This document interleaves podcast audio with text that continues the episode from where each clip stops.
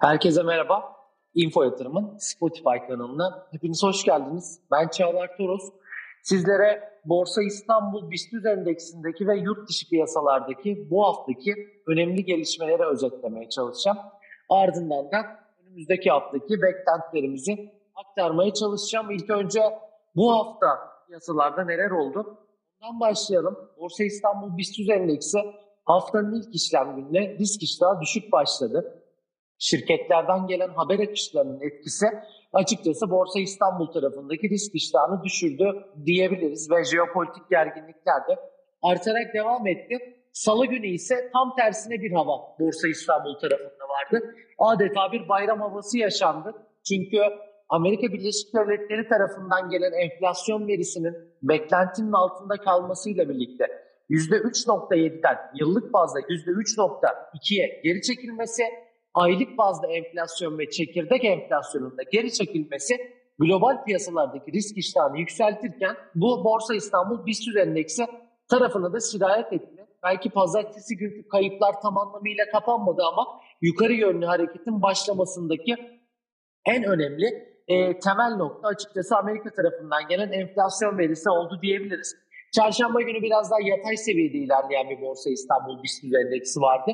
E, global piyasalarda da biraz daha sakindi. Çünkü Amerika tarafından gelen enflasyon verisinin etkisi, diğer taraftan Amerika Birleşik Devletleri Başkanı Joe Biden'la Çin Devlet Başkanı Xi'nin görüşmesinden gelebilecek olumlu haber akışlarının olma ihtimali biraz daha endeksleri yukarı yönlü tetiklemişti.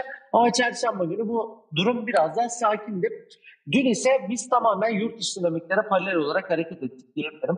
Perşembe günü Türkiye Cumhuriyet Merkez Bankası'nın finansal istikrar raporunu yayınlaması ve burada geçen mesajlar açıkçası endekse bir katalist etki yarattı diyebiliriz. Şimdi pazartesi günkü kayıplar haftanın diğer kalan işlem günlerinde açıkçası tam olarak kapanmamıştı. Evet salı günü ve perşembe günü yukarı yönlü bir seyir e, var dedik. Fakat burada Borsa İstanbul tarafı geçtiğimiz haftaki kapanış seviyelerine yakın bir seviyede e, hareket etmeye devam etti. Çünkü pazartesi günkü kayıplar %2,5'a kadar gelmişti. Perşembe günü Borsa İstanbul tarafında evet yukarı yönlü seyir dedik. Türkiye Cumhuriyet Merkez Bankası'nın finansal istikrar raporu dedik ama Turizm Bakanlığı tarafından gelen veriler ve yapılan açıklamalar da bence önemliydi. Çünkü harcamaların kişi başına 130 dolar olma hedefi e, var olduğuna dair medyada haberler aldı. Zaten bu da e, bakanlık tarafından da daha öncesinde açıklandı diye hatırlıyorum ki gelişmelere bağlı olarak da sezonun ne kadar iyi olduğunu biliyoruz. Önümüzdeki haftaki turizm istatistikleri de bu kapsamda fazlasıyla önemli. Bu hafta ulaştırma sektörü payları Borsa İstanbul tarafından pozitif ayrıştı diyebiliriz haber akışlarının etkisiyle. Belki bilanço dönemini jeopolitik gerginliğin gölgesinde yaşadık ama son günlerde gelen haber akışları endeksi destekledi diye bu haftayı özetleyebiliriz. Önümüzdeki hafta ne var? Yurt içi taraftaki en önemli veri akışı önümüzdeki hafta Türkiye Cumhuriyet Merkez Bankası'nın faiz kararı olacak. Ee, Türkiye Cumhuriyet Merkez Bankası'ndan Kasım ayı için 250 bas puanlık bir faiz artırımı beklemekteyiz. Bu kapsamda da %37 buçuğa çıkması beklenen bir politika faizi olduğunu söyleyebiliriz. Konsensüs beklentiye de bu durum paralel. Geçtiğimiz karar metninde sıkılaşma adımlarının devam edebileceğine dair vurgu vardı. Kur korumalı mevduattan TL mevduatlara geçişler için atılan adımları zaten biliyorsunuz ve TL mevduatlar yukarı yönlü gittikçe politika faizinde yukarı yönlü gitmesiyle açıkçası buradaki sepet kapanıyor. O yüzden e, bu ayda Türkiye Cumhuriyet Merkez Bankası'ndan politika faizinde e, 250 basman, daha doğrusu faiz artımlarının devamını beklemekteyiz diyebilirim.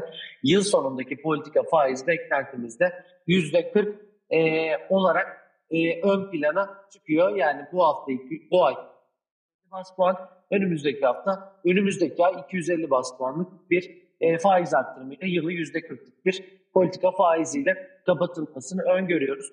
Perşembe günü bence kendi yurt dışı dinamiklerimize göre tamamen hareket edeceğiz gibi gözüküyor. Çünkü Amerika Birleşik Devletleri piyasaları şükran gündemiyle kapalı olacak. Önümüzdeki hafta yurt dışı taraftaki en önemli veri akışı da Fed'in toplantı tutanakları olacak diyebilirim. Sabit bırakmıştı biliyorsunuz geçtiğimiz günlerde Fed faiz genelde. Buradaki toplantılara e, ilişkin mesajlar e, tutanaklara ilişkin mesajlar önem arz edecek. Belki de güvercin tonda açıklamalar e, yapılabilir. Bu denli enflasyon tarafının da geri çekilmesinden kaynaklı olarak diğer taraftan haftalık işsizlik baş, maaşı başvuruları da yukarı yönlü gitmesi açıkçası enflasyonun soğuma eğilimine e, girebileceğine dair algıyı da tetiklemiş durumda. E, Borsa İstanbul BIST Endeks tarafında 60 günlük hareketli ortalamanın geçtiği 7700 seviyesinin üstünde kaldığımız sürece pozitif görüşümüzü koruyoruz. Kısa vadeli olarak 8000 seviyesi hedef haline gelebilir. Geri çekilmelerde ise dediğim gibi 60 günlük hareketli ortalamanın geçtiği 7700 seviyesi yakından takip edilmeli diye düşünüyorum. Benim sizlere bu haftalık aktaracaklarım bu kadar. Hepinize sağlıklı günler, iyi haftalar, iyi seanslar, mutlu hafta sonları diliyorum. Hoşçakalın.